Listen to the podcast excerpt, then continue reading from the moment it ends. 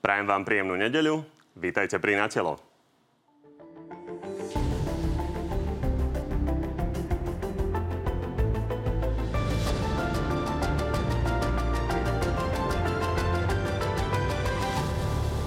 Vojna v bezpečnostných zložkách ide na plné obrátky. Policajná inšpekcia dostala do väzby vyšetrovateľov tímu Čistec. Kriminálne živly, ktoré sa infiltrovali do bezpečnostných zložiek štátu, vyvíjajú aktivity namierené proti poriadku. Opozícia to ale hodnotí úplne opačne a tvrdí, že vychádza najavo skutočné pozadie vyšetrovania veľkých káuz. Jeden hnus, to je jedna organizovaná skupina zločincov, celá vláda. Koalícia má aj ďalší problém. Stále sa nedohodla, ako bude vládnuť po rozpade strany Za ľudí. Mária Kolíková ostane ministerkou. Strane es a es prislúchajú tri ministerstva a môžu si vybrať, ktoré tri. Okrem toho máme pre vás dnes aj exkluzívne prieskum dôveryhodnosti generálneho a špeciálneho prokurátora a ministra vnútra. No a našimi dnešnými hostiami sú vicepremiérka a predsedníčka Za ľudí Veronika Remišová. Dobrý deň. Dobrý deň, prajem. A podpredseda Hlasu Richard Raši, takisto dobrý deň. Príjemný deň prajem všetkým. A vo vysielaní o chvíľu naživo Na telo uvidíme aj špeciálneho prokurátora Daniela Lipšica. A opäť ešte pripomeniem, že od tejto chvíle môžete hlasovať o tom, ktorý z oboch hostí vás presvedčil viac. Hlasovanie nájdete na našej stránke tvnoviny bodka es ká. Poďme na tú prvú tému, ktorú sme už počuli v úvode a poďme sa pozrieť na to, ako to celé hodnotí Boris Kollár. A nebudem podporovať, aby vytvorila sa tu z jednej mafii druhá mafia. Ficová, Čurilova. V žiadnom prípade. Pán Čurila je vyšetrovateľ, jeden z tých zadržaných vyšetrovateľov, ktorí sú dnes vo väzbe, ktorý riešil okrem iného kauzu o Čistec. Čo na to hovoríte? Na takéto hodnotenie pána Kollára? Sa s tým zásadne nestotožňujem, ale ak dovolíte, ja by som začala tak zo širšia, že o čom tento súboj vlastne je. A poviem to na príklade, na príklade z môjho rezortu, kedy po nastupe do vlády sme dali skontrolovať jeden z najväčších projektov kybernetickej bezpečnosti za päťdesiatpäť miliónov eur. Kontroloval ho Najvyšší kontrolný úrad.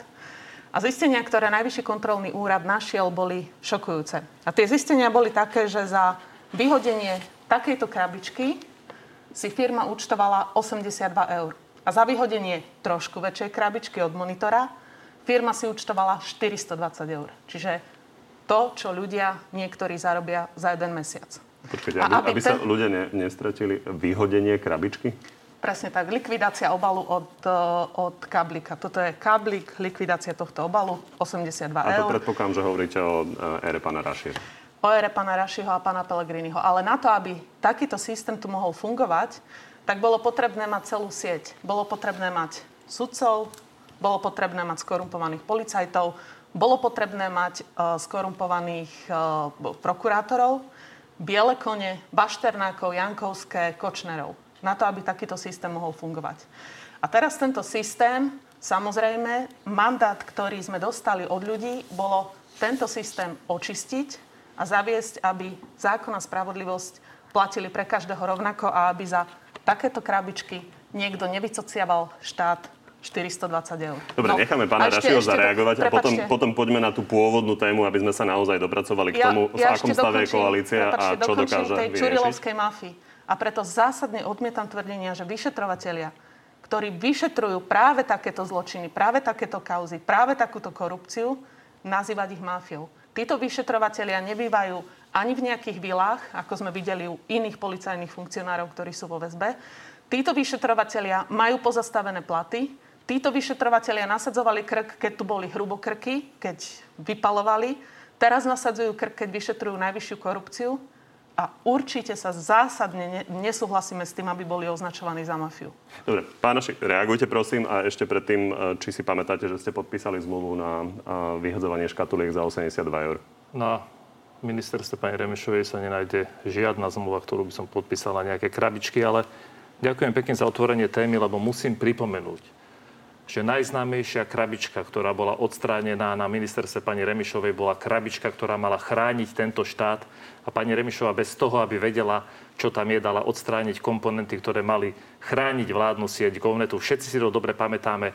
Vzali nevinných ľudí, ktorí konali na príkaz spravodajských služieb štátu a takto bola odstranenie krabičky ohrozená bezpečnosť štátu. Ale vrátim sa k tomu, čo je naozaj podstatné, nie nejaké... Dobre, krabičky... Pani Remišová, máte tu zmluvu? To nehovorím, ja to no. hovorím, aby ste vedeli, Najvyšší kontrolný úrad... Opakujem. Samozrejme, že Najvyšší keď, kontrolný keď nájde, úrad zverejnil... Keď nájde pani Remišová zmluvu, kde som podpísaný, odstúpim. Je tam podpis? Dobre, pán Raši nebol štatutár, no. fungoval ú pé vé, úrad podpredsedu vlády fungoval tak, že mal no. iného štatutára, aby ste vedeli. A, to, bolo, to bol model fungovania, kedy za nič nebol zodpovedný. Preto no, ministerstvo, štatutár som hovoriť, zodpovedná. Ale určite sa nájdú záznamy, kde pani Remišová sama aktívne prišla na políciu a dala odstrániť škatulky, ktoré chránili bezpečnosť Govnetu. Ale poďme k tejto téme.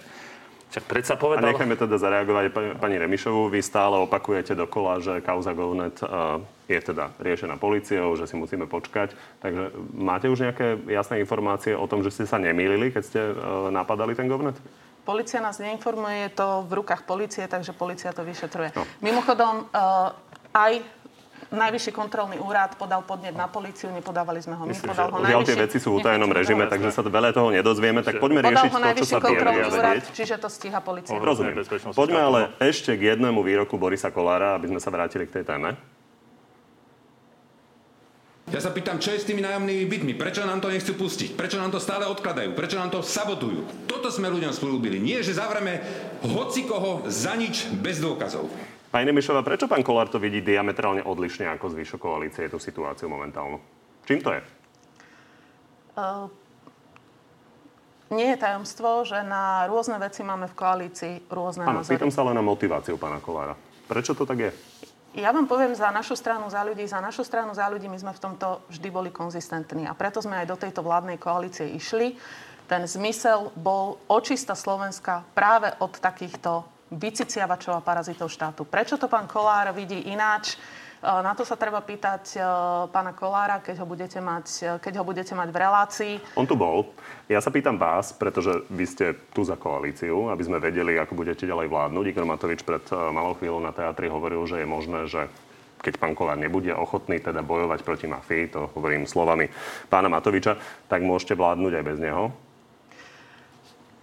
Na to zareagujem tým, že keď sme hovorili o pracovnej skupine, respektíve komisii zriadenej pod bezpečnostnou radou, tak túto otázku sme riešili na koaličnej rade, kde boli aj zástupcovia Sme rodina, aj pán Kollár. Následne sme sa na všetkých podrobnostiach dohodli priamo na bezpečnostnej rade. O dvanásť hodín na to pán Kollár prezentoval diametrálne odlišný názor. Čo sa stalo medzi bezpečnostnou radou a dvanástimi hodinami, to ja neviem, to sa naozaj treba spýtať pána Kollára, ale ja si v zásade myslím, pretože na takých základných parametroch sme sa zhodli aj s pánom Kollárom. Napríklad o previerkach sudcov, ktoré zastavil mimochodom ústavný súd. To, že ich treba. Na tom sme sa zhodli. Na ústavnom zákone. Čiže ja si myslím, že na takých úplne zásadných veciach v boji proti korupcii sa zhodneme a tieto prieniky budeme určite hľadať. No, keď môžem zareagovať, teda sú naozaj vážne témy. Chcem len povedať divákom, že pán Boris Kollár je stále člen koalície. Keď toto povie člen koalície a zatiaľ druhá najsilnejšia koaličná strana, mení sa to každú chvíľu, tak z tohto pohľadu, zo strany, z pohľadu Hlasu sociálnej demokracie je celý boj na spravodlivosť a boj proti korupcii na základe medializovaných informácií jeden veľký podvod. Pretože tu sa účelovo vytrábali krivé výpovede, aby policajti, ktorí to chceli, dostali za mreže, koho chceli. A preto sa spochybňuje aj celý inštitút kajúcnikov. A vy teraz bojujete za ľudí, ktorí boli daní, predsa ich dal do basy sudca, ich riešil prokurátor a ich niekto vyšetroval. A vy teraz za nich bojujete napriek tomu, že to bolo urobené na základe odposluchov, pričom v iných prípadoch, napríklad pána Lučanského, to boli kajúcnici. Vy sa teraz chcete zberať na peniaze pre tých, čo sú v base v Prešove. Prečo ste to nerobili, keď pán Lučanský bol v base, keď mu, dcera, keď mu nemohli doručiť ani list jeho dcery? Teraz sa sťažujete, že dajú nejakého vyšetrovateľa, opakujem, zavretého na základe odposluchov do basy v Prešove. A keď tam zomieral generál Lučanský, tak vám to nevadilo. Čiže aj vaša politika, aj politika tejto vlády je účelová a preto sme aj vyzvali, že jediným riešením môže byť iba pád vlády, lebo ide ku politickej manipulácii vyšetrovania a ku, ku politickému riešeniu e, káuz, ktoré sa týkajú politických oponentov. A toto je strata dôvery v štát a rozpad právneho štátu. A opakujem, Vzniklo to na základe odposluchu a tie odposluchy nerobila opozícia, tie odposluchy robili profesionáli, potvrdili prokurátori a potvrdil to aj súd. Keď doteraz sme verili rozhodnutiam súdu, teraz, keď sa to politicky nehodí, tak naraz sa rozhodnutia akejkoľvek zložky, ktorá zatvára niekoho, spochybňujú. A ešte jedna dôležitá vec. Vy rada používate slovo mafia. Tak teraz sa dokázalo, že mafia je súčasťou praktik tejto vlády, pretože tí vyšetrovatelia, elitní, ako ste ich nazvali, spolupracovali podľa toho, čo bolo medializované s mafiánskou skupinou Takáčovcov. Tak vy o boji proti mafii nehovorte, keď s ňou spolupracujete, a vy ste stále súčasť tejto koalície. Dobre, pani Remišová, pokojne reagujte, a len za vyšetrovateľov a ich obhajobu poviem, že ich interpretácia tých odposluchov je, že to bola štandardná pracovná komunikácia. Každý si to môže prečítať a bude teda prekvapený z tej štandardnej ja komunikácie. Ja to hovorím, aby sme počuli aj to stanovisko pani Remišová. Budeme to mať vo vysielaní špeciálneho prokurátora, takže on sa bude k tomu môcť vyjadriť, ale rozhodne títo vyšetrovatelia sa nedohadovali na korupcii. A ja vám poviem, v čom je ten zásadný rozdiel. Ja vám poviem, v čom je ten zásadný rozdiel. Toto sú uh, priznania, to není, že niekto niečo zmanipuloval. Jednoducho tí ľudia, vaši nominanti mimochodom, sa priznávajú. Prečítam vám priznanie pána Imreceho. Pán Imrece hovorí, že sa priznáva ku korupčným činom. Dokonca hovoril aj o tom, ako dával uh, finančnú platu, aby pán Pellegrini zmenil názor. Pán Bernard Slobodník. Pán Bernard Slobodník hovorí o tom, že dnes hovorím, že to bola jedna organizovaná zločinecká skupina, cieľavedome konajúca v prospech určitej skupiny ľudí z vysokej politiky, a, a ja som bol jej súčasťou. Uh, keď sa pána Imreceho spýtali, keď spochybnili jeho vyhlásenia, pán Pellegrini a pán Fico, tak povedal, nikto ma vo väzbe netýral, nemučil, rozhodol som sa spolupracovať s orgánmi činnými v trestnom konaní, pretože to považujem za správne, neľutujem toto rozhodnutie. A práve pán, ďalší výpoveď viceprezidenta finančnej správy, pána Čecha, citujem ho, Pellegrini na poradách často ostro vystupoval proti finančnej správe aj proti spoločnosti Allexis. Po krátkom čase sa retorika pána Pellegriniho zmenila, začal podporovať projekt virtuálnej registračnej pokladne za desiatky miliónov eur, ako aj ďalšie projekty firmy Allexis. Pýtal som sa Imreceho, ako to zariadil. Naznačil mi, že museli pánovi Pellegriniu poskytnúť finančné prostriedky. Čiže toto sú, pardon, toto sú, to, to nie sú nejaké reči. Toto sú výpovede a priznania ľudí, ktorí hovoria o tom, ako oni dávali úplatky, ako oni korumpovali a ako oni prijímali úplatky. Áno. Čiže v tom je ten zásadný rozdiel, s čím hovoríte. A teraz, keď hovoríte, že je to diskreditácia... Určite áno. Že je to diskreditácia politických oponentov. Ale títo ľudia, ktorí sú obvinení, to sú ľudia, ktorí... To sú oligarchovia, to sú ľudia, ktorí majú desiatky miliónov eur na účte, ktorí zbohatli práve na takýchto krabičkách. Ktoré vydávate odstraňovať. Práve na takýchto krabičkách, áno, presne. No, tento projekt dávame to, odstraňovať, no, robíme čiže, všetko preto a šetríme peniaze. Nechaj to pánu Rašiho zareagovať. Čiže to nie sú politickí nomina- to politickí súperi, to sú pán Imrece, pán Suchoba, pán Čech. To sú vysokí funkcionári, prípadne sú to, no. prípadne sú to podnikatelia, ktorí bohatli na no. štátnych zákazkách. Máte dvojaký meter, lebo Suchoba a Imrece sú kajúcnici, ale Imrece, keď nebol kajúcnik a keď sa voľne rozprával s vyšetrovateľom NAKY, povedal, že Mikulec vzal sto tisíc a na to ste zabudli. To vyšetrovať nech... nechajte ma... Neskákal som vám do reči. Ja vám len, len krátučka, ja, ja, potom vás nechám. Ja potom, potom Imrece povedal, že počul som, že Nie. kdežto tu hovorí, ano, dal som. Ale prestante. To je zásadný rozdiel. Jasné, dáte ho do kopky a potom chudáčik sa rozpadne, ešte aj stratí pamäť, Jasné. pretože najprv tvrdí, že robil niečo v dvetisícštrnástom roku so štátnym tajomníkom, potom keď zistí, že ten priestor neexistuje v dvetisícšestnástom, Imrece by sa mal hanbiť, že sa nechal takto zmanipulovať, lebo sa zrejme po toto, keď ho dali do tej kopky. A toto, a toto je presne váš systém.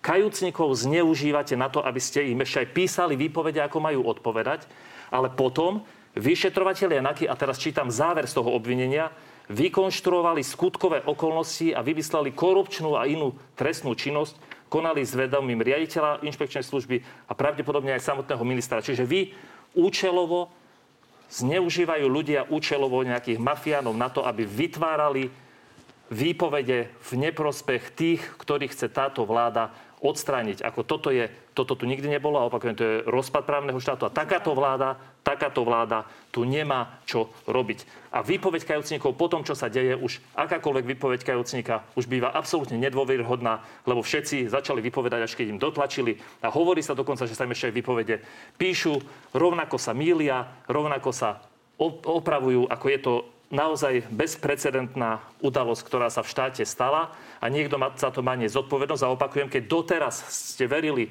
keď niečo povedal vyšetrovateľ, prokurátor alebo sudca, tak teraz, keď sa to nehodí, tak sudcu okresného súdu, prokurátora aj vyšetrovateľa nazývate, že mafiáni, že mafiáni tu, tu riadi. Však to sú normálni ľudia, ktorí si robia svoju prácu, akurát sa vám to politicky nehodí, lebo zistili, že spolupracujú s mafiou za vašej vlády. Tá mafia je Vaša, vašej vlády súčasťou. A vidíte, že aj váš koaličný partner Boris Kollár to tvrdo napadol a povedal, že sa nebude zúčastňovať všelijakých komisií, ktorých jediným výsledkom má byť to, aby sa obmedzila právomoc generálnej prokuratúry a všetká právomoc sa vložila do rúk politika Dobre. dvojnásobného ministra Daniela Lipšica, ktorý je špeciálny pán, prokurátor. Pomerne široký priestor som vám nechal obom. Navrhujem, navrhujem, poďme z toho urobiť debatu a nie dve tlačové konferencie. Pôjdeme za Danielom Lipšicom a opýtame sa jeho, na jeho pohľad a potom si vypočujeme teda aj vašu reakciu. Ale predtým sa ešte pozrime na to, ako dopadol avizovaný prieskum. Všetci teda bez rozdielu hovoria, že toto je kríza dôvery v spravodlivosť, tak sme sa pozreli na to, akú dôveru majú jednotliví aktéri. Tu je ten avizovaný prieskum. Vidíme, že generálnemu prokurátorovi Marošovi Žilinkovi dôveruje štyridsaťdva percent Slovákov, špeciálnemu prokurátorovi Danielovi Lipšicovi dvadsaťdeväť percent a ministrovi vnútra Romanovi Mikulcovi dvadsaťštyri percent. Keď sme podobný prieskum robili aj vo februári, tak tu vidíte aj rozdiel medzi tou dôverou v tých troch pánov. Vyvíjalo sa to tak, že Marošovi Žilinkovi za pol roka klesla o šesť percent dôveryhodnosti, a Danielovi Lipšicovi o štyri percent a Romanovi Mikulcovi sa vlastne nejako nezmenila. Mimochodom, oveľa rozsiahlejšie podrobné výsledky dnešného prieskumu vrátane toho, ako dôverujú prokurátorom a ministrovi a voliči jednotlivých strán. Vidíte v spodnej časti obrazovky. O chvíľu to nabehne v kraule, takže tam si to môžete odčítať. Už to vidíme. Poďme teda za Danielom Lipšicom. Vítam vás na telo. Dobrý deň. Dobrý deň, prajem. Pán Lipšic, na úvod reakcia na to, že pôvodne po vašom zvolení bola tá dôveryhodnosť vo vašu osobu zhruba tretina, teraz to ešte kleslo? Ja na prieskum verejnej mienky reagovať nebudem. My sme preto volení na fixné volebné obdobie, že nemáme byť závislí na verejnej mienke, ale len na zákone, tak aj konáme. Na druhej strane na, určite uznávate, že dôver... Vy symbolizujete tú inštitúciu ako špeciálny prokurátor, takže asi je dôležité, aká dôvera je vo vašu osobu. Myslím, že bude dôležité, aká bude, keď budem končiť vo, vo svojej funkcii a, a nechcem ja špekulovať ani v tomto okamihu rozoberať útoky, ktoré sa dejú na špeciálnu prokuratúru. Dobre viete, že mnohé médiá, ktoré tvrdo útočia na špeciálnu prokuratúru, sú vo vlastníctve oligarchov, ktorí sú trestne, trestne stíhaní práve pod dozorom prokuratúrov do špeciálnej prokuratúry, takže ma to neprekvapuje, ale ideme proste v tom boji ďalej. Poďme sa pozrieť na to, čo ste povedali v piatok v Rádiu Express. Pomerne vážnu vec, že za dianím posledných dní by mala byť tajná služba. Na akom základe to tvrdíte? Tvrdíme to na základe, ktorý vyplýva z dokazovania v konkrétnych veciach. Potom, ako boli vykonané invazívne úkony zaisťovania spisov na Národnej kriminálnej agentúre pred tromi mesiacmi, to bolo v polovici júna tohto roku, tak sme zaslali aj pomerne komplexnú informáciu generálnemu prokurátorovi, ako vyhodnocujeme danú situáciu. A bohužiaľ to musím povedať, že spravodajská služba, obávam sa, že, že, že začala spochybňovať integritu vedených trestných konaní v okamihu, keď bolo zrejme, že tie podozrenia smerujú aj voči jej predstaviteľom. Hovorím dobre, to aby tomu rozumeli vážne všetci bežní diváci, a čiže dobre tomu rozumiem, že vy hovoríte, že Siska dala do väzby, respektíve sa aj podarilo dosiahnuť to, že zavrela pána Čurilu a jeho kolegov? No nie, poviem vám, poviem vám taký príbeh, ktorý som hovoril aj na výbore pre obrannú bezpečnosť. Kľúčovým svedkom v týchto veciach je bývalý šéf jedného z operatívnych oddelení, pán Kalavský, ktorý bol sám podozrivý z trestnej činnosti, bolo mu dokonca vznesené obvinenie za to, že bol usvedčovaný konkrétnymi osobami, že im vynášal informácie o tom, že budú realizovaní v kauzách Očistec aj v kauze, aj v kauze Judáš. Ako náhle uh, okresný súd rozhodol, že do väzby vzatý nebude, podali prokurátori, prizvukujem Krajskej prokuratúry Bratislava, podali sťažnosť, okamžite si túto vec stiahla generálna prokuratúra, sťažnosť bola vzatá späť a následne bolo vo veľmi rýchlom konaní zrušené aj obvinenie pánovi Kalavskému. Ešte raz hovorím, išlo o prípad, ktorý dozorovala Krajská prokuratúra, aj keď iní prokurátori ako sa angažujú v tejto veci. tak to len ako chronologicky hovorím, akým spôsobom sa tieto veci dejú. A Jan Kalacký je osoba, ktorá akonáhle bola podozrivá a osoby vplyvné v jeho blízkosti boli podozrivé z trestnej činnosti. Niektoré sú dokonca v súčasnosti aj trestne stíhané a sú na nich vydané zatýkacie rozkazy. Tak zjavne došlo k tejto spolupráci. Dobre, a, a, treba povedať, že vaši kritici reagujú na to, že najjednoduchšie, najjednoduchšie je zaútočiť na tajnú službu, keďže táto nemôže príliš komentovať. Treba povedať, že teda ona, ona odmietla uh, akúkoľvek zaangažovanosť. Aby sme tomu rozumeli... No môžem, tie... pán redaktor, ale niečo k tomu povedať? Uh, dokončím no, otázku a pokojne... pokojne Dokončím otázku a pokojne zareagujte. A len aby sme si to tiež ujasnili, že tie pochybnosti okolo postupu vyšetrovateľov, okolo postupu prokurátorov špeciálnej prokuratúry sa vlastne začali za pôsobenia Vladimíra Pčolinského ako šéfa es í es. Čiže vy hovoríte, že on má dodnes vplyv na tú SIS-ku? Pán redaktor, hovoríte, že je ľahké útočiť na Slovenskú informačnú službu. Poviem tomu len dve veci. Prvá vec je, v pondelok potom, ako v médiách bol zverejnený výsluch Petra Petrova k inšpekčnej veci, dal riaditeľ Slovenskej informačnej služby verejné stanovisko, kde komentoval výpoveď tohto obvineného. Ja si nie som istý, že es í es má kompetenciu komentovať procesné úkony a v prípade spochybňovať konkrétne výsluchy konkrétnych osôb. To je cez čiaru podľa mojej mienky. A musím povedať, že by som bol rád veľmi, keby es í es... bola súčinná, bola na našej strane. Poviem to na ďalšom príklade. Často boli, boli vystúpenia predstaviteľov es í es, že v prípade, keď je potrebné zbaviť mlčanlivosti konkrétne osoby, že budú veľmi promptne konať, budú veľmi súčinní. No poviem vám, v kauze Gorilla som ja urgoval v apríli tohto roku riaditeľa es í es, aby boli zbavení mlčanlivosti konkrétni príslušníci. Do dnešného dňa po piatich mesiacoch nemám ani reakciu od es í es v tak závažnej kauze, ako je Gorilla. Chápem. Čiže problém to samozrejme, že úplne evidentne je. Pán Lipšic, a ešte odpoveď na moju otázku. No, bohužiaľ, musím povedať, že, že zo všetkých informácií, ktoré máme, ale aj z dôkazov, ktoré nebudem bližšie komentovať, sa javí, že Slovenská informačná služba zohráva kľúčovú úlohu... Nie, nerozumieme si. Ja som sa pýtal na to, že začalo to celé za pôsobenia pána Vladimíra Pčolinského, tak či má dodnes podľa vás teda vplyv pán Pčolinský na tú tajnú službu? To, to nebudem ja komentovať, ale chcem povedať, že aj prípad bývalého riaditeľa es í es je dôkazom toho, že vyšetrovatelia a prokurátori sa nepozerajú na nejaké politické, stranické trička, či je to koalícia alebo opozícia. Viete, tu na, v princípe si ľudia sa musia rozhodnúť medzi dvomi verziami. Jedna verzia je, že tu je nejaká skupina vyšetrovateľov a prokurátor, prokurátorov, ktorí si bez nejakého zjavného motívu rozhodnú z času na čas niekoho trestne stíhať a niekoho dať do väzby. V zásade kvôli takému možno pocitu nejakého adrenalinového dobrodružstva. A druhá verzia je, že ideme naozaj stíhať korupčnú chobotnicu, nech sa týka kohokoľvek, a chápem, že mnoho ľudí je z toho nervóznych. A následne vznikol protitlak toho systému, bohužiaľ, ktorý má oporu aj v niektorých orgánoch presadzovania práva, a ktorého cieľom je zabrzdiť a spochybniť vedené vyšetrovania. Pán ja Raši veľmi aktívne kýve hlavou. Ak, je dôležité, ktorá, ktorá je uveriteľnejšia. Pán Raši veľmi aktívne kýve hlavou, tak ho nechám zareagovať.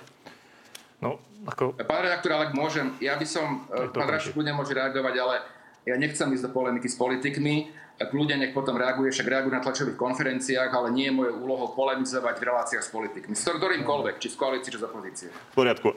Poslednú otázku teda. Vy ste prišli v piatok s tým, že vás malo sledovať auto s ešpezetkou, ktorá nie je teda na nikoho registrovaná. Čiže ako tomu rozumieme, že vy tvrdíte, že vás sleduje es í es, odfotili ste si nejaké auto, ktoré bolo za vašim autom a teda teraz sa bude riešiť, komu patrí?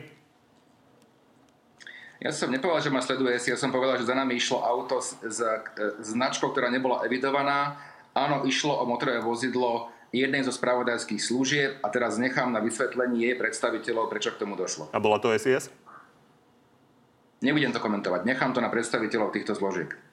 Tak vám ďakujeme. Ale stalo sa to. Tak vám ďakujeme. Uvidíme, bude zasadať aj výbor pre kontrolu tajných služieb. Pán Raši? No, ja otváram oči. Vidíme, aké je zlé, keď do funkcie, ktorá, kde, ktorú má zastávať nezávislý odborník sa dá politik. Daniel Lipšic bol dvakrát minister, bol podpredseda ká dé há, bol predseda strany Nova. A aj preto, a aj preto výsledkom toho je, že je na čele inštitúcie a dôveru, nedôver, nedôver, nedôveruje mu ani jedna tretina obyvateľov. A každé jeho rozhodnutie môže byť, akékoľvek bude politicky spochybnené a ešte k tomu robí aj politické komentáre, lebo on síce nepovie nič napravo, priamo, ale jemu sa to všetko zdá. Čiže chcem len pripomenúť, že es í es, teda, ktorú výrazne spochybňuje pán Lipšic, tak es í es patrí priamo cez svojho šéfa pod predsedu vlády Hegera. A keď je to teda naozaj tak, tak potom je tu naozaj boj v štáte a nikto na Slovensku nemôže mať istotu, že sa táto mašinéria potom neotočí voči nemu. Nemusia to byť politici, to môžu byť hociakí nepohodlní moderátori alebo hociakí biznismeni, pretože až ste dobre zachytili a Tomáš zdvihol zo stoličky, pán Lipšic povedal, že tu nejakí vyšetrovatelia zatvárajú, lebo to majú ako adrenalinové dobrodružstvo. Tak ako to snáď nemyslíme vážne. Lebo keby to tak bolo. A vrátim sa k tomu, že sa ho povedal o adrenalinovom dobrodružstve, že preto konajú, tak keby to tak bolo, tak naozaj tu už dôvera v takýchto vyšetrovateľov nemôže byť žiadna. A keď si prečítame uznesenie, na základe ktorého boli tí elitní vyšetrovatelia zavretí, tak naozaj z neho vyplýva, že pri zelenom stole sa rozhodovali, aký trestný skutok dajú do obvinenia, aby zavreli toho, koho chcú a aby ho posunuli na špeciálnu prokuratúru, kde je pán Poďme kde na pani Remišovú. Pani Remišová, a skúsme jasnú odpoveď, lebo tá argumentácia celý čas bola taká, že Robert Fico klame o vyšetrovaní tých veľkých káuz a jasne to ukazuje to, že potvrdzujú tie rozhodnutia napríklad o väzobných stíhaniach viacnásobne súdy, sú zaangažovaní do toho vyšetrovatelia, prokurátori. Tento prípad zadržania pánov Čurilu a, a spol je taký, že vyšetrovala to inšpekcia, prokurátor to posvetil, išiel s tým na súd a súd poslal do väzby týchto pánov. Takže v čom ste iní teraz pri argumentácii napríklad Roberta Fica alebo Hlasu? Ak dovolíte, tak zareagujem na jednu... Nelo... Zareagujete na toto a potom, potom poďme ďalej. Zareagujem na to, že uh, Daniel Lipšic, že nemali by byť politici. Pán Raši, pán Žilinka, generálny prokurátor, je taký istý politik ako pán Lipšic. Pán Žilinka bol štátnym tajomníkom, dokonca za pána Lipšica, bol to politik za ká dé há a bol to aktívny politik. Čiže obaja, keď chceme byť spravodliví a chce, keď chceme spravodlivo hodnotiť pôsobenie, keď chceme spravodlivo hodnotiť pôsobenie generálneho špeciálneho Pani, prokurátora, neveríte, treba, treba povedať, neveríte, že obaja boli aktívni politici. Minister Lipšic, predseda strany, predseda ká dé há. Viete, hrušky s jablkami aj to... Nie sú to hrušky. Vy hovoríte, že, vy hovoríte, že uh, pán Lipšic je politik, obaja sú politici. Tak to je no. neporovnateľné. To si každý divák urobí sám názor. Uh, poďme k vašej otázke. V čom je to iné? Tak uh, za prvé, uh, myslím, že to hovoril špeciálny prokurátor Daniel Lipšic uh, v jednom z rozhovorov pre médiá. Uh, Ale povedal to aj tu, že je to založené vlastne na dôkazoch človeka, ktorý sám bol stíhaný a obvinený z korupčných trestných činov. Na jednej výpovedi. Za druhé, rozhodoval o tom súd, okresný súd, odvolali sa. Čiže uvidíme, či to bude potvrdené aj krajským súdom. A ak bude? Ja si myslím, že nebude, ale v poriadku. Uha. Druhá vec. Všetky, väčšina, väčšina z obvinení, ktoré sa týkali, ktoré sa týkali napríklad kolúznej väzby alebo vzatia do väzby, boli potvrdzované všetkými inštanciami vrátane Najvyššieho súdu. Čiže toto je zásadný rozdiel a posledná vec, ktorú chcem povedať je, že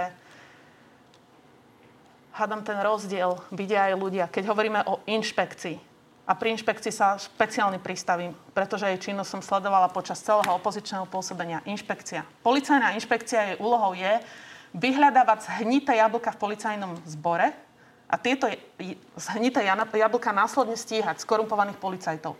dvanásť rokov policajná inšpekcia nič nerobila. Jediné, čo vyšetrovala, bola činnosť, deväťdesiat percent z vyšetrovaní bola činnosť rádových policajtov, že dali niekomu, nedali päťdesiat eur pokutu, ale dali mu desať eur pokutu. Navyše len dve percentá zväčša končili, končili obžalbou na súde. Ja som nepočula za dvanásť rokov o jedinom prípade vysokej korupcie v policajnom zbore, ktorú by odhalila policajná inšpekcia a ktorú by policajná inšpekcia vyšetrovala a a ktorú by doviedla do konca. Ja sama, prepáčte, viete, čo si ja asi sama povie opozičný volič, keď toto počúva? Ja sama. Že je to zase argumentácia lebo Fico. Vy ste, pri, to, vy ste ja pri moci už vyše roka. Roka pol. Prečo, pokiaľ tá in, inšpekcia je taká prehnitá, ste ju neriešili? Nepovedala som ani raz lebo Fico. Ešte dokončím. Ja sama Poviem, som... že to si opozičný volič povie, že stále sa sťažujete na to, čo v minulosti bolo vytvorené, len vy ste pri moci a mali ste možnosť cez ministra vnútra nejakým spôsobom do toho zasahovať. Ja sama som na policajnú inšpekciu dávala podnet na pána Vorobiova, ktorý lustroval Jána Kuciaka. V tom čase inšpekcia ten podnet zamietla, hodili ho do koša. Teraz pán Vorobiov sedí vo väzbe. A teraz, čo sa týka samotnej inšpekcie, áno. Ja si myslím, že minister vnútra mal vedenie inšpekcie vymeniť oveľa skôr. Boli tu dva prístupy. Pán minister vnútra si zvolil prístup, ktorý je menej razantný. Chcel dať ľuďom v policajnom zbore aj na inšpekcii druhú šancu. Ale ja si nemyslím, že môžete robiť očistu Slovenska s ľuďmi, ktorí sa na korupčnom systéme tejto chobotnice podielali. Pán Raši, pokojne reagujte, ale chcem sa opýtať, či viete, kto povedal, platí prezumcia neviny, je len obvinený, takisto bol obvinený pán Naď, takisto bol obvinený pán Kiska. Počkajme, kým sa to celé vyšetrí. Pekne, dúfam, že nie ja. Vy, dvadsiateho štvrtého prvého dvetisícdvadsaťjeden tu v Natelo, keď ste hovorili o pánovi Žigovi. A v čom je rozdiel, keď teraz ste veľmi rýchlo hotoví, ako a, títo vyšetrovatelia porušili a, zákon, je úplne jasné, že manipulovali vyšetrovania? My, my... Ten zásadný rozdiel je v tom, že my teraz čítame z uznesenia, ktoré bolo urobené a kde bolo vznesené obvinenie. My len citujeme to, čo sa nachádza v materiáloch, ktoré boli zverejnené.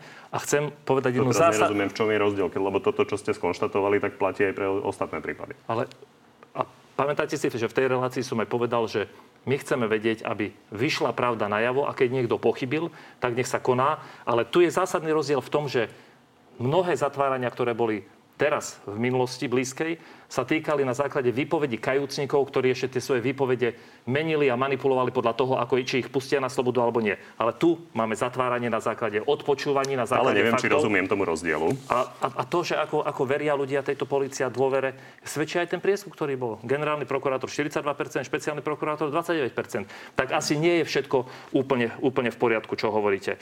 A hovorím to aj preto, lebo keď sa vám to hodilo, tak všetko, čo bolo napísané na papieri, všetko ste obhajovali a brali ste tých ľudí ako odsúdených. A teraz, keď sa vám to nehodí, lebo sa to týka naozaj toho, že policajti na pokyn, ako sa píše v uznesení pravdepodobne ministra vnútra s vedomím Daniela Lipšica, vymýšľali účelové obvinenie, aby sa zbavili ľudí, ktorí sledujú ich korupčnú činnosť. Však to asi, to, ich trestnú činnosť, tak to asi úplne v poriadku nie je. A teraz sa vám to náhle nehodí. A aj to, čo robí pán špeciálny prokurátor, je zasahovanie, pretože komentuje a vytvára verejnú mienku, aby spochybnil konanie ľudí, ktorí konali na základe faktov, na základe dôkazov, na základe odpočúvania, ako bolo napísané vo zverejnených materiáloch. Tak je to zásadný rozdiel a preto vravím a preto sme aj prišli s tým, že to je už tak bezprecedentná situácia, ktorá by sa mala vyriešiť e, zmenou vlády, teda vyslovením nedôvery a novými parlamentnými voľbami aj kvôli referendu, kde šesťstotisíc ľudí sa vyjadrilo na to, že chce urobiť politickú zmenu na mape Slovenska. Vy ste tie odposluchy čítali? No ja som čítal len to, čo koluje v uznesení, ale ja verím, že ste ich nečítali ani vy. Nie, ja som ich nečítala. No dobre, tak si ich prečítajte. Dobre, lebo hovoríte, ako keby ste presne vedeli, že čo je v odposluchu. Nečítal som to, čo každý číta, ale prečítajte si to. Druhá vec k prieskumom. Ja osobne si ani nemyslím, že by sa mal robiť prieskum, prieskum popularity uh, ge- generálneho a špeciálneho prokurátora. Lebo bolo jasné, ako dopadne.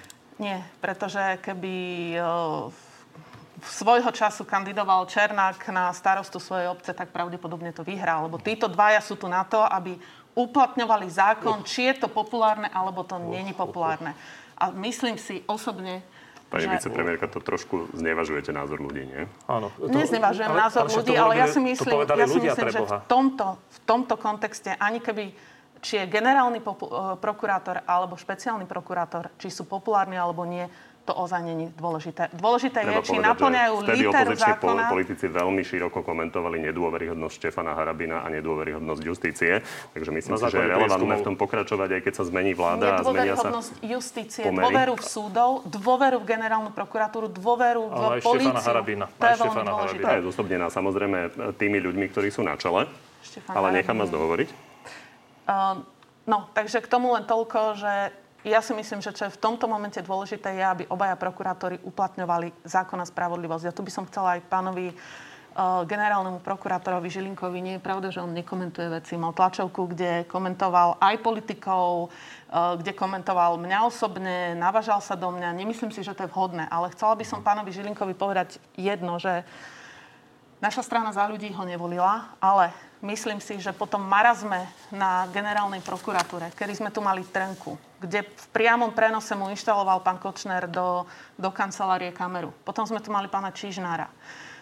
Teraz pán Žilinka má historickú a jedinečnú, jedinečnú príležitosť ukázať, že naozaj zákon a spravodlivosť tu budú platiť. A ja by som ho chcela v tom aj povzbudiť. Ja som to aj povedala, že ako náhle bude robiť reformy, ktoré povedú k otvorenejšej prokuratúre, bude mať určite našu podporu. Pán Raši, vy ste mi nahrali s tým, čo ste povedali, že teda chystáte sa odvolávať vládu ako celok. Robert Fico, tomu sa to nepáči. Poprosím režiu, aby si našla tie jeho výroky. Toto hovorí o Hlase. Ja nechápem, prečo sa Pellegrini rozhodol dať týždeň vláde oddych. Partia chlapcov, ktorí odišli a zradili Smer. Pán Fico sa vám pomerne široko venuje. Keď sa pozrieme na to, ako vyzerá ten pomer medzi Hlasom a Smerom, tak je vidno, že v prieskumoch sa výrazne približujete. Smer rastie, Hlas naopak klesá. A o chvíľočku to uvidíme. Myslím sa, že vy máte tie čísla celkom načítané. Áno. Režia hlasí, už to bude, už to bude. Tak dúfam, že to už to bude. Vidíme to. Takže naozaj tie e, nožničky sa zatvárajú. A pán Fico vás ale navyše vyzval, teraz nech idete spolupracovať. No. Ako na to zareagujete? Je fíha. Tak ako viete. Viete, Smer môže ukázať ochotu spolupracovať hneď v pondelok. Nech dá desať podpisov pod návrh na vyslovenie nedôvery premiérovi, teda aj celej vláde. A môže ukázať, že to s opozičnou politikou myslí vážne. Téma spolupráce teraz, keď sú ešte naozaj voľby v nedohľadne, je úplne zbytočnou témou. Ani to nikoho netrápi. Opozícia má spolupracovať proti vláde, keď robí zlé kroky. Má prichnášať návrhy, má si pomáhať. Ako sme predložili pandemickú O Č R, tristo eur pre rodiny, päť percent D P H pre gastro, obedy zadarmo, ale aby nevznikali nejaké pochybnosti, pretože e, našťastie som to niekde zachytil, lebo m, Facebook pána Roberta Fica nesledujem, ale aby nevznikli žiadne pochybnosti. Karty rozdávajú voliči vo voľbách a Hlas sociálna demokracia do volieb neplánuje žiadnu koalíciu s nikým a chceme ísť do volieb ako samostatná strana, aby tu nevznikali žiadne pochybnosti a tak Rozumiem. Aj pôjdeme. Vy hovoríte, že karty rozdávajú voliči, to myslím si, že hovorí každý politik a, a pravidelne v tejto relácii, a, a, len aby sme tomu rozumeli, lebo formulácia pána Fica je taká, že Smer a Hlas majú vytvoriť prirodzený blok, lebo si to žiadajú vaši voliči, a že nemáte spolupracovať s liberálnymi stranami. A ja Robertovi odkazujem, nech sa sústredí na opozičnú sociálno-demokratickú politiku. My ju budeme robiť s našou predstavou, ktorá je iná. Chceme byť moderná sociálna demokracia, nejaká archaická alebo rustikálna a chceme ísť do volieb ako samostatná strana a opozičné strany majú prirodzene spolupracovať pred, v parlamente a nemusia sa vyzývať Možno na príklad. Takéto bloky. Keby sa Robertovi Ficovi podarilo v tej trajektórii teda pokračovať a predbehol by vás, vyhral by voľby, vám by prekážalo sedieť vo vláde, kde by bol Robert Fico opäť premiér? Nám by prekážalo sedieť... Vy vo... osobne. Čo na to hovoríte? My nebudeme sedieť jedine vo vláde, kde budú fašisti a všetko ostatné sa uvidí v budúcnosti. Či si viete predstaviť opäť sedieť pod premiérom Robertom Ficom? Zásadne si nepredstavujeme nič pred voľbami. Uvidíme, čo bude po voľbách. Ale predvolebnú spoluprácu vylučujeme v takej forme, ako ju navrhol predseda Fico. Pani Remišová, poďme sa pozrieť, ako hodnotí Igor Matovič budúcnosť strany Za ľudí. Koalícia ostane zo štyroch strán? Tak jedna postupne sublimuje, ako sa to hovorí vo fyzike, čiže sa postupne vyparuje. Našli ste sa tam? Uh, to boli také priateľské slova Igora Matoviča. Uh, tak, a teraz opakujem to, čo hovoríte, že hovorí to každý po- politik. Áno, karty sa rozdávajú pred voľbami, čiže o tom sa porozprávame pred voľbami. Po voľbách, nie? O pred voľbami a po voľbách, tak. No, Ďakujem. Aby sme to rozumeli, tie karty sa trošku prerozdelili. Pani Kolíková odišla do teda klubu es a es s ďalšími šestimi poslancami, ktorí boli pôvodne u vás. Takže treba nejakým spôsobom vyriešiť, že kto bude v tej vláde mať aké posty. Takže vy ostávate ministerkou, pani Kolíková ostáva ministerkou. To bude tá alternatíva? Viete čo, my máme Pán Sulík hovoril o zásadných požiadavkách, ktoré sa týkali funkcie pani Kolíkovej. My keď hovoríme o zásadných požiadavkách, tak vždy sa to týkajú tieto požiadavky uplatňovaniu práva, zákona, reforiem. To sú naše zásadné Ach, požiadavky. Dobre tomu rozumiem, že vaša zásadná požiadavka nie je, aby vy ste ostali ministerkou? No, naša rada? zásadná požiadavka, momentálne si myslím, že tu na Slovensku máme úplne iné problémy ako funkcie. Momentálne. Vidíte, čo sa deje v Čiže bezpečnostných voľbách. Čiže vy sa pre upokojenie tej situácie pokojne vzdáte ministerstva? Ja mám, a ja mám svoje červené čiary. Čiže ja si myslím, že ak táto vládna koalícia nebude veľmi dôsledne riešiť vystúženie právneho systému a situáciu, ktorá tu vznikla, aj v pracovnej skupine, ktorá vznikla pod bezpečnostnou radou, tak ja sa budem pýtať, či táto koalícia má zmysel. Má? Ja stále verím, že má. Čo hovoríte na tú alternatívu, ktorú sme spomínali na úvod? Igor Matovič hovoril teda, že pokiaľ Boris Kollár sa nerozhodne podporovať ten váš boj, tak dá sa vládnuť aj bez neho. Keď dobre počítam, sedemdesiatpäť kresiel by ste mali. To nie je ani na schválenie programového vyhlásenia vlády, tak to je rovno koniec tej vlády, nie? Ja som bola s Borisom Kollárom dlhé diskusie aj napríklad pri zákone o zaisťovaní majetku, ktorý v tom čase pani ministerka spravodlivosti predkladala a vôbec na ňom nebola zhoda v koalícii. Není tajomstvo, že výhrady mala strana Sme rodina, ale nakoniec sa ten zákon podarilo presadiť. A ja verím, lebo na niektoré dôležité zákony potrebujeme ústavnú väčšinu. Čiže rozumiem. Čiže ja, ja sa vás čiže pýtam, verím, že či že... máte vôbec obyčajnú väčšinu v prípade, že by odišiel Boris Kollár, tak prosím na to reagujte. Lebo dobre počítam, že máte vlastne sedemdesiatpäť hlasov bez Borisa Kollára. Dá sa tak vládnuť? Ja si myslím, že po, v parlamente sú poslanci, ktorým záleží na očiste Slovenska, e, ktorí momentálne pôsobia ako nezaradení poslanci. Takže tú otázku by som nechala otvorenú, ale tam čiže, vôbec... Aby pardon, opäť tomu diváci rozumeli. Aby čiže diváci v prípade, rozumeli. Prepáčte, ja sa dopýtam, a potom páči. Vás samozrejme nechám dohovoriť.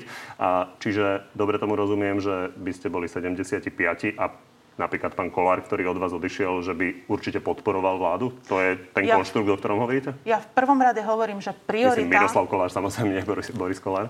Ja hovorím, že priorita vlády je presadiť potrebné zmeny na reformy spravodlivosti, ktoré o ktorých, ktoré máme v programovom vyhlásení vlády, a ktoré sme hovorili. A na niektoré z nich je potrebná ústavná väčšina. Preto mojou prioritou bude diskutovať s Borisom Kollárom a tú ústavnú väčšinu hľadať. Pretože toto je jedinečná príležitosť. Nikto si nemyslel, že boj s mafiou bude ľahký. Vidíte, ako sa ten korupčný systém bráni. Ale práve preto potrebujeme systém, ktorý bude v budúcnosti odolný proti akémukoľvek zneužívaniu. To bude moja priorita. Poslať ministerkou áno? Pán Kováčič, mňa ste nepočuli za posledných šesť mesiacov uh, riešiť svoju funkciu. Riešili sme zväčša funkciu páne, pá, pani Kolíkovej. Čiže povedala som vám moje priority a moje priority sú priority, ktoré sa týkajú hodnôt a vízie. To sú moje priority. Čiže vaša stolička prosím, vôbec nie je priorita. A pokojne môžete o ňu prísť. Pritom prosím, ostaňme. Dobre? Je to tak? Ďakujem. Rozumiem tomu? Dobre? Či nie? Neviem, čo na tom, čo som hovorila, čo je uh, nepochopiteľné. Pani Remišová, sú to jednoduché šachy, vymienanie figuriek, takže je dôležité, koho je priorita z pohľadu toho, kto má kde sedieť, lebo to budete musieť vyriešiť. Ale v poriadku, ak ja na to práve, nechcete reagovať... Ja, je to... ja si práve naopak myslím, že vymienanie figuriek... My sme to riešili v strane Za ľudí, žiaľ, toto sa riešilo celých šesť mesiacov. Aj kolegov som hovorila, že... Politici tu nie sú na to, aby sa neustále hádali o funkcie a aby bojovali o funkcie. A preto tá priorita nemá byť preskupovanie figuriek, ale priorita má byť, čo politici chcú pre ľudí urobiť. Čo chcú urobiť pre nich v oblasti reforiem, čo chceme urobiť v oblasti, v oblasti zdravotníctva, v oblasti školstva, čo chceme pre nich urobiť v oblasti práva a zákona. To bez pochyby, to ale priority. Naplňa sa to cez ministerské posty vo vláde. Krátko musím zareagovať. Naozaj, ako povedala pani Remišová, tu sa riešilo, riešili sa tu vnútrostranecké problémy, naozaj tu sa, keď to tak môžem povedať, prekolikovala koaličná mapa Slovenska, ale kým sa riešia takéto problémy, kým sa rieši o to, či Sulík bude mať tri miesta alebo štyri miesta, koľko miest zostane Za ľudí a aká bude koaličná zmluva, tak nám uniká znova to, že blíži sa ďalšia vlna pandémie, neriešia sa ekonomické problémy, nemáme rozpočet pripravený, naše zdravotnícke zariadenia nedostali žiadne pokyny, ako sa pripravia na pandémiu. Čiže opäť sa dostávame do situácie ako pred druhou vlnou, keď sa tu riešia politické spory a na základe toho sa neriešia všetky potrebné veci, ktoré sa tu idú diať, vrátanie zdražovania energií a vrátanie mnohých potrebných Dobre, zákonov, ktoré treba obrovskú prijať. Tému a treba povedať, že vládni politici by zareagovali, nepodporuje ich opozícia v tom, aby bola čo najvyššia zaočkovanosť. Podporuje. Takže to je tá debata. Každý, naši, to, každý naši, to vníma relatívne našich, a samozrejme občania si urobia názor. Ja pána Rašiho by som chcela teraz pochváliť ináč, lebo pán Raši bez veľkých rečí sa dol normálne zaočkovať, no, bez toho, aby robil som... nejakú antikampaň. Ale, ale, ale nepodarilo sa ale, ale, ale naša strana antikampaň naozaj nerobí. V každom prípade poďme na záverečnú rubriku. Už? Pán Raši, začnem vami. Strana odidencov od Kotlebovcov Republika stúpla k sedem percent. Mali by ste problém s nimi sedieť v jednej vláde? Momentálne si to neviem predstaviť. Jana Cigániková tu v Na telo plus hovorila, že tie návrhy o zmene interrupcií od pani Záborskej by mohli neprejsť, ak Hlas ostane tento raz v sále sedieť, lebo by sa dvihlo kvórum pre hlasovanie. Čiže by bolo potrebné viac hlasov na to, aby to mohlo prejsť. Ostanete kvôli tomu v sále? Hlas sociálna demokracia si myslí, že nemá dôjsť k žiadnej zmene súčasne platnej legislatívy a nepodporíme návrhy pani Záborskej. Sú to návrhy naozaj...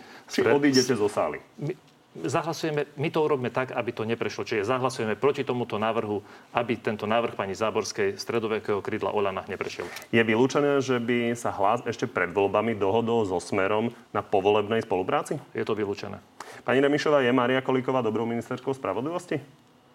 To uvidíme, či sa jej podarí presadiť reformy v oblasti súdnictva. Či momentálne je dobrou ministerkou spravodlivosti?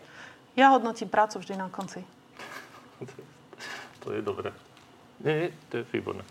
Myslíte si, že takto o mesiac bude ešte Roman Mikulec ministrom vnútra? Dúfam, že nie. Roman Mikulec má dôveru premiéra Hegera. Závisí to od hnutia OĽANO, takže predpokladám, že bude. Je vylúčené, že budete v najbližších voľbách kandidovať na kandidátke OĽANO? Myslím, že to je vylúčené. Tak vám ďakujem, že ste dnes prišli. Ďakujem pekne. Ďakujem pekne. Prajeme peknú nedeľu. A dobrú chuť k neskorému obedu.